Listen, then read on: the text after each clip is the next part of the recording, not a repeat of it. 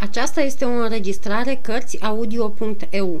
Pentru mai multe informații sau dacă dorești să te oferi voluntar, vizitează w w w punct cărți audio punct e u. Toate înregistrările cărți audio punct e u sunt de domeniu public. Capitolul șaisprezece. Domnul Séguier, ministrul justiției, caută de zor clopoțelul, dorind să sune ca odinioară. Este cu neputință să-și închipuie cineva tulburarea lui Ludovic al treisprezecelea-lea la auzul acestor cuvinte.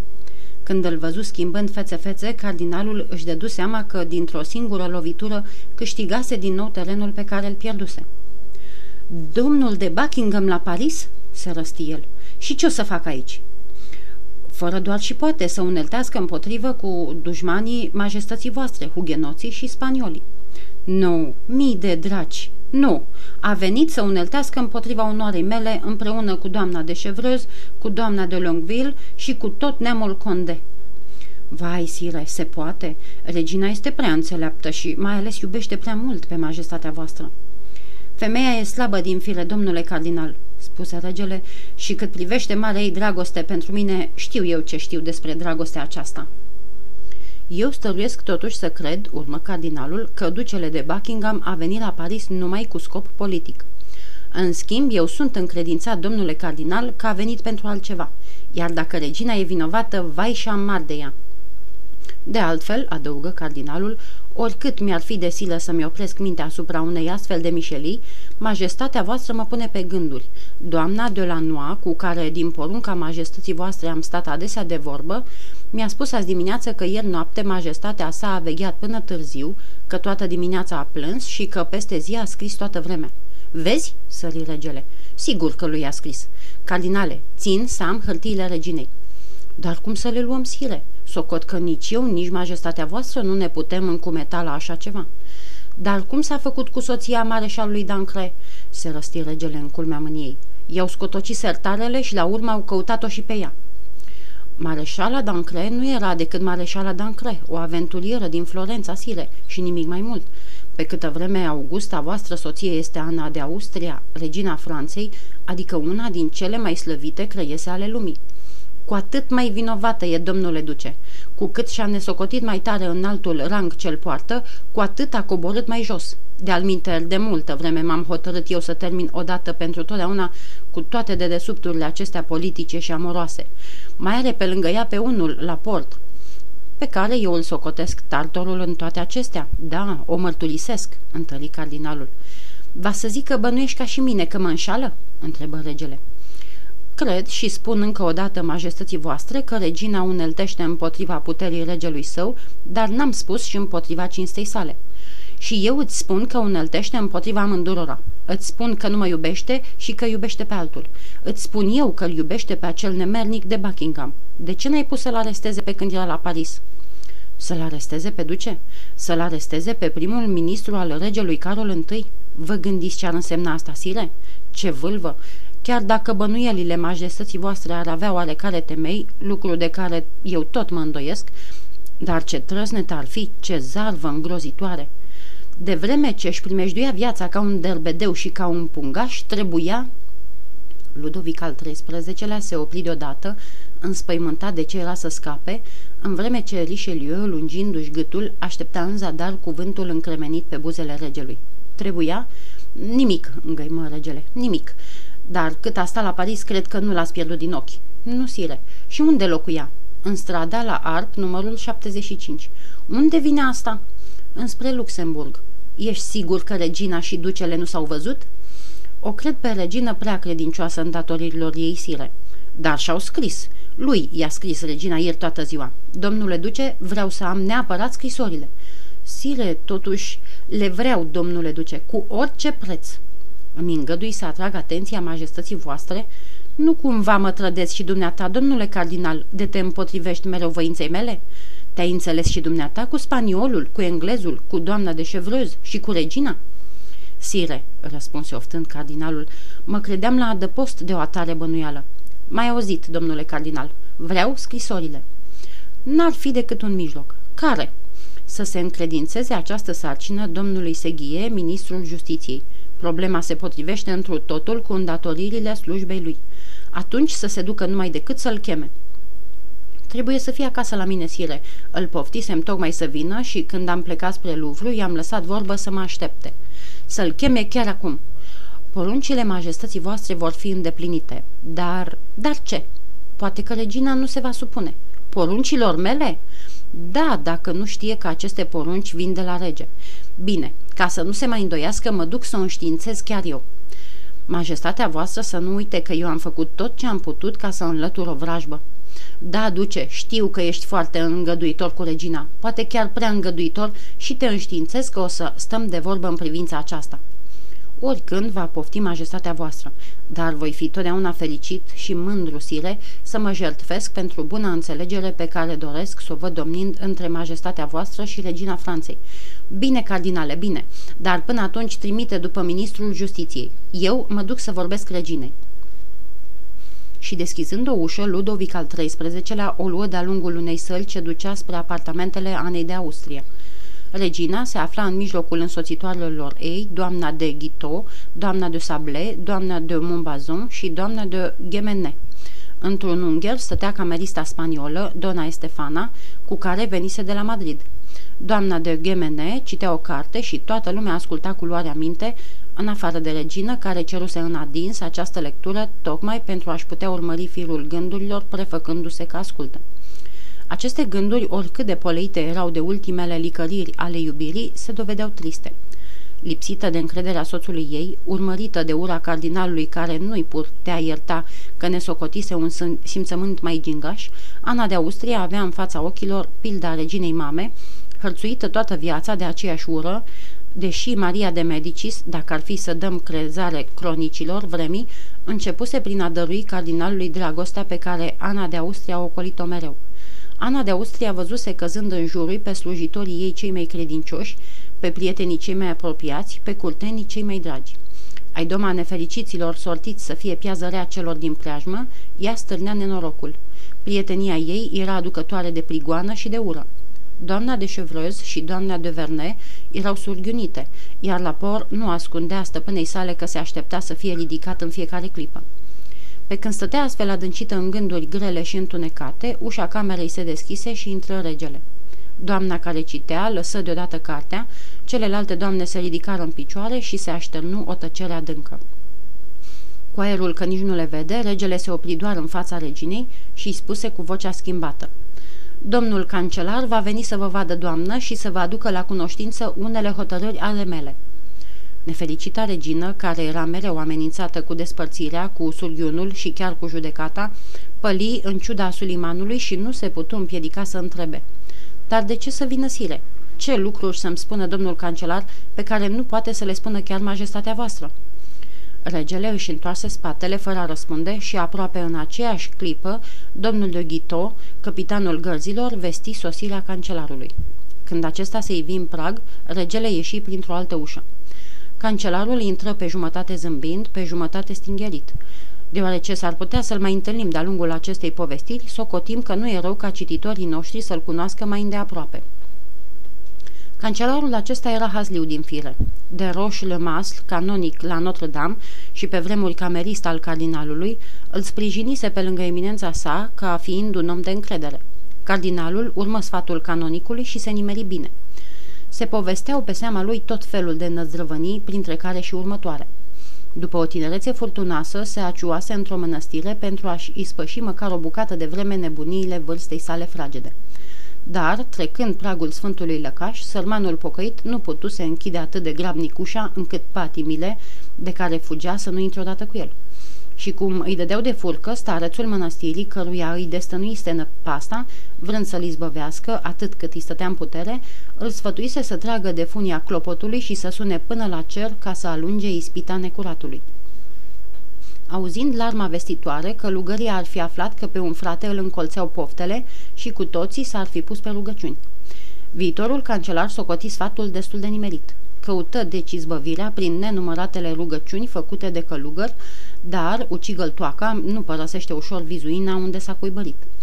Cu cât se înmulțeau afurisenile, cu atât se întețeau și ispitele, așa că clopotul bălângănea ziua și noaptea, vestind aprica dorință de mântuire a pocăitului. Călugării nu mai pridideau. Cât era ziulica de mare, urcau și coborau treptele care duceau la capelă. Noaptea, în afară de vecernie și de utrenie, mai era obligat să sară de vreo douăzeci de ori din pat ca să bată mătănii pe lespezile chiliilor. Nu se știe dacă, până în cele din urmă, necuratul a fost cel care s-a lăsat pe gubaș sau călugării au obosit, dar fără îndoială este că peste trei luni pocăitul s-a întors la viața de mirean cu faima că, de când e lumea lume, nu se pomenise sfăptură mai spurcată ca el.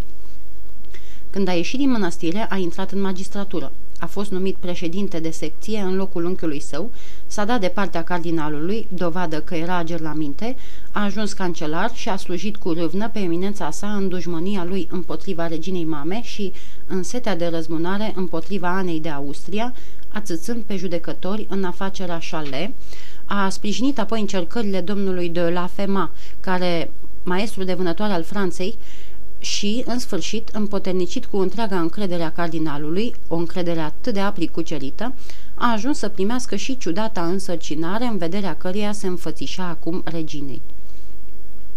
Când a intrat, regina mai era încă în picioare, dar cum îl zări, se și așeză în fotoliu, făcând semn doamnelor de onoare să se așeze și ele pe perne și pe scăunașe. Apoi Ana de Austria îl întrebă cu nespusă trufie: „Ce dorești, domnule, și cu ce scovii aici?” „Ce să fac, doamnă, în numele regelui și cu tot respectul pe care îl am, cinstea să vi-l port, o cercetare amănunțită în toate hârtiile majestății voastre.” „Cum, domnule, să cercetez hârtiile mele? Ale mele? Asta e curată nemernicie.” „Vă rog să mă iertați, doamnă, dar în această împrejurare eu nu sunt decât o unealtă în slujba regelui. N-a fost chiar acum majestatea sa aici și nu va pofti să vă pregătiți pentru venirea mea?” „Scotocește atunci, domnule, pe cât se pare sunt o nelegiuită. Estefana, dă cheile de la mesele și dulapurile mele.” Cancelarul căută pe deasupra prin sertare. Știa firește că nu acolo a ascuns regina scrisoarea însemnată ce o scrisese peste zi. După ce deschise și închise la loc de vreo douăzeci de ori dulapurile, cancelarul, nemai având încotro, oricât de șovăielnic se simțea, nemai având încotro, zicem, a trebuit să ajungă la ceea ce trebuia să facă, adică să o caute chiar pe regină. Se îndreptă despre Ana de Austria și, încurcat, cu glasul în doi peri, îi spuse: „Și acum mai rămâne de făcut cercetarea de căpetenie.” „Care?” întrebă regina, nepricepând sau, mai curând, nevrând să priceapă. „Majestatea s-a încredințat că peste zi ați scris o scrisoare. Regele știe că n-a fost încă trimisă. Această scrisoare nu se află nici în masa de scris, nici în scrinul dumneavoastră și totuși această scrisoare trebuie să fie undeva.” „Ai îndrăzni oare să atingi pe regina dumitale?” întrebă Ana de Austria, ridicându-se cât era de înaltă și pilonind asupra cancelarului o privire aproape dușmănoasă. „Sunt un supus credincios al regelui, doamnă, și voi îndeplini toate poruncile majestății sale.” „Așa e, adevărat,” rostia Ana de Austria, „spionii domnului cardinal l-au slujit cât se poate de bine. Am scris azi o scrisoare. Această scrisoare, scrisoare n-a plecat, e aici.” Și regina duse în dreptul sânului prea frumoasă mână. „Dați-mi atunci scrisoarea, doamnă,” stărui cancelarul. „Nu voi da decât regelui, domnule,” răspunse Ana. „Dacă regele ar fi vrut să eu înmânați, doamnă, v-ar fi cerut-o chiar el, dar vă spun încă o dată, mie mi-a încredințat sarcina să o cer și dacă nu mi-o dați, atunci tot mie mi-a încredințat sarcina să o și eu.” „Cum? Ce vrei să spui?” „Că ordinele primite îmi dau puteri nemărginite, doamnă, și sunt îndreptățit să caut hârtia cu pricina chiar asupra persoanei majestății voastre.” „Ce grozăvie!” strigă regina. „Vă rog, deci, doamnă, să-mi înlezniți cercetarea.” „Purtarea aceasta e o constrângere josnică. Îți dai seama, domnule?” „Regele poruncește, doamnă, eu vă rog frumos să mă iertați. Nu voi îngădui așa ceva. Nu, nu, mai bine mor!” strigă regina, al cărei sânge trufaș de spaniolă și de austriacă îi clocotea în vine. Cancelarul se înclină până la pământ, apoi, cu hotărârea neclintită de a nu da un singur pas înapoi de la îndeplinirea sarcinii ce-i fusese încredințată și așa cum ar fi făcut ajutorul unui călău în camera de tortură, el se apropie de regină, care izbucni deodată într-un plâns mânios.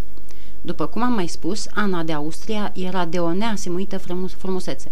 Misiunea lui Séguier se adeverea a fi oarecum gingașă, dar în gelozia lui oarbă împotriva lui Buckingham, regele ajunsese să nu mai fie gelos pe nimeni altul. Fără îndoială, în clipa aceea cancelarul și-a holbat ochii după frânghia clopotului de pomină, dar, negăsind-o, se hotărâ și întinse mâna spre locul unde regina mărturisise că se găsea scrisoarea. Ana de Austria făcu un pas înapoi. Ca să nu cadă, se sprijini cu mâna stângă de o masă din spatele ei, iar cu dreapta scoase din sân o hârtie pe care i-o întinse ministrului justiției. "Poftim, domnule, ține scrisoarea!" îi spuse regina cu glasul întretăiat și tremurător, ia-o și scutește-mă de dezgustătoarea dumitale prezență.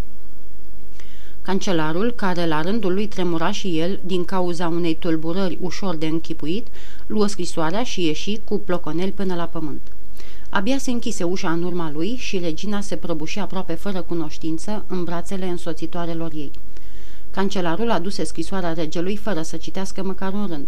Regele o luă cu mâna tremurândă. Căută adresa care lipsea și, alb la față ca varul, desfăcu încet hârtia. Apoi, înțelegând din primele cuvinte că este scrisă către regele Spaniei, o citi într-un suflet. Era vorba de un întreg plan de luptă împotriva cardinalului. Regina își îndemna fratele ca, împreună cu împăratul Austriei, să se prefacă a porni un război împotriva Franței ca urmare a jignirilor provocate de politica lui Richelieu, a cărui veșnică dorință era înjosirea casei de Austria, apoi de a cere în schimbul încheierii păcii alungarea cardinalului. Dar despre dragoste în toată scrisoarea niciun cuvânt. Nespus de bucuros, regele întrebă dacă ducele mai era încă la Louvre. I se răspunse că eminența sa așteaptă în camera de lucru ordinele majestății sale. Regele o porni și el într-acolo. "Așa e, duce," îi spuse cardinalului. "Dumneata aveai dreptate, iar eu m-am înșelat. Toată intriga e doar în politică și nici pomeneală de dragoste. Poftim scrisoarea. În schimb, grozav te pomenește pe dumneata." Cardinalul desfăcu scrisoarea și o citi cu luare aminte. Apoi, când ajunse la sfârșit, o mai luă o dată de la început. "Iată, majestate, până unde ajung dușmanii mei. Vă amenință cu două războaie dacă nu mă goniți. În locul vostru, sire, m-aș lăsa înduplecat în fața unor atât de puternice stăruințe, iar în ceea ce mă privește ar fi o adevărată fericire să pot părăsi treburile obștești." "Ce tot spui acolo, duce?" "Spun, sire, că sănătatea mi se irosește în aceste probleme nesfârșite și în această muncă fără preget. Spun că cine știe dacă aș mai putea îndura oboselile asediului cetății la Rochelle și că ar fi mai bine să numiți în locul meu pe domnul de Condé sau pe domnul Bassompierre sau în sfârșit pe orice alt viteaz în stare să ducă un război și nu pe mine, slujitor al bisericii, care mă văd mereu îndepărtat de la chemarea mea pentru treburi în afara priceperii mele. Veți fi, sire, mai fericit înăuntrul țării și nu mă îndoiesc mai glorios peste hotare." "Domnule duce," răspunse regele, "am înțeles, fii fără grijă. Toți care sunt numiți în această scrisoare își vor primi pedepsa cuvenită, chiar și regina." "Nu vorbiți astfel, sire. Ferească Dumnezeu ca din cauza mea regina să aibă cea mai mică neplăcere. Totdeauna m-a socotit drept dușmanul ei, deși puteți fi martor că în toate împrejurările i-am luat călduros partea, chiar împotriva majestății voastre. O, dacă ar întina cinstea majestății voastre, atunci ar fi cu totul altceva. Eu, cel din tâi, v-aș spune, nici o milostivire, sire, nici o milostivire pentru păcătoasă. Slavă Domnului, nu poate fi vorba de așa ceva. Majestatea voastră a dobândit acum o nouă dovadă." "Așa e, domnule cardinal," răspunse regele, "și ai avut dreptate, ca totdeauna. I se cuvine totuși reginei să îndure mânia mea." "Dimpotrivă, majestatea voastră ați înfruntat-o și dacă într-adevăr va lua o nume de rău, eu aș înțelege-o și aș da dreptate. Majestatea voastră s-a purtat cu o asprime." "Așa mă voi purta totdeauna cu dușmanii mei și cu ai dumitale, duce, oricât de înalt le-ar fi rangul și oricare ar fi primejdia care m-ar amenința de pe urma purtării mele aspre." "Regina mi-e dușmană mie, nu și majestății voastre. Dimpotrivă, este o soție credincioasă, supusă, fără cusur. Îngăduiți-mi, deci, sire, să cer pentru ea îndurare." "Atunci n-are decât să se umilească și să vină ea spre mine." "Dimpotrivă, sire, slujiți-i drept pildă. Ați greșit cel din tâi, fiindcă ați bănuit-o pe nedrept." "Eu să mă duc întâi spre ea?" spuse regele. "Niciodată." "Sire, vă rog din suflet. De altfel, cum m-aș putea duce spre ea?" "Făcând un lucru care știți că ar bucura-o." "Și ce anume?" "Dați un bal. Știți ce mult îi place dansul reginei. Vă încredințez că supărarea ei nu va putea dăinui față de o asemenea atenție din partea majestății voastre." "Domnule cardinal, știi că nu-mi plac petrecerile mondene." Cu atât mai recunoscătoare va fi regina, cu cât și ea știe că nu vă plac petrecerile de soiul acestora. De-al minteri, va avea astfel prilej să-și pună podoabele în diamante pe care i le-ați dăruit de ziua ei și pe care nu a avut când să le poarte. Să vedem, domnule cardinal, să vedem," spuse regele, bucuros că descoperise vinovăția reginei într-o nelegiuire de care nu se sinchisea, precum și nevinovăția ei într-o greșeală de care se înfiora. El era gata să se împace cu ea. Să vedem, domnule cardinal, dar pe legea mea ești din calea afară de îngăduitor." Sire," răspunse cardinalul, lăsați asprimea pe seama miniștrilor. Îngăduința e o virtute regească. Folosiți-o și vă va prinde bine." Și auzind că bate ora unsprezece, cardinalul se înclina adânc, cerând voie regelui să se retragă și rugându-l totodată stăruitor să se împace cu regina. Ana de Austria, care după ce îi se luase scrisoarea se aștepta la cine știe ce mustrări, s-a mirat nespus văzând că regele încearcă a doua zi să se apropie de ea. Prima ei mișcare a fost de împotrivire. Mândria de femeie și demnitatea ei de regină, atât de crunt jignite, o împiedicau să treacă prea ușor cu vederea. Dar, cucerită de sfaturile însoțitorilor ei, păru că începe să uite. Regele se folosi de acest început de schimbare pentru a-i spune că are de gând să dea curând o serbare. Pentru biata Ana de Austria, o serbare era ceva atât de neașteptat, încât la auzul acestei vești, după cum bănuise de alminteri și cardinalul, i se șterse și cea din urmă brumă de supărare, dacă nu din inimă, cel puțin de pe față. Când îl întrebă când va avea loc serbarea, regele îi răspunse că așteaptă să ajungă la o înțelegere cu eminența sa. Într-adevăr, în fiecare zi, regele îl întreba pe cardinal când va avea loc serbarea și în fiecare zi, sub un cuvânt oarecare, cardinalul amâna să hotărască data.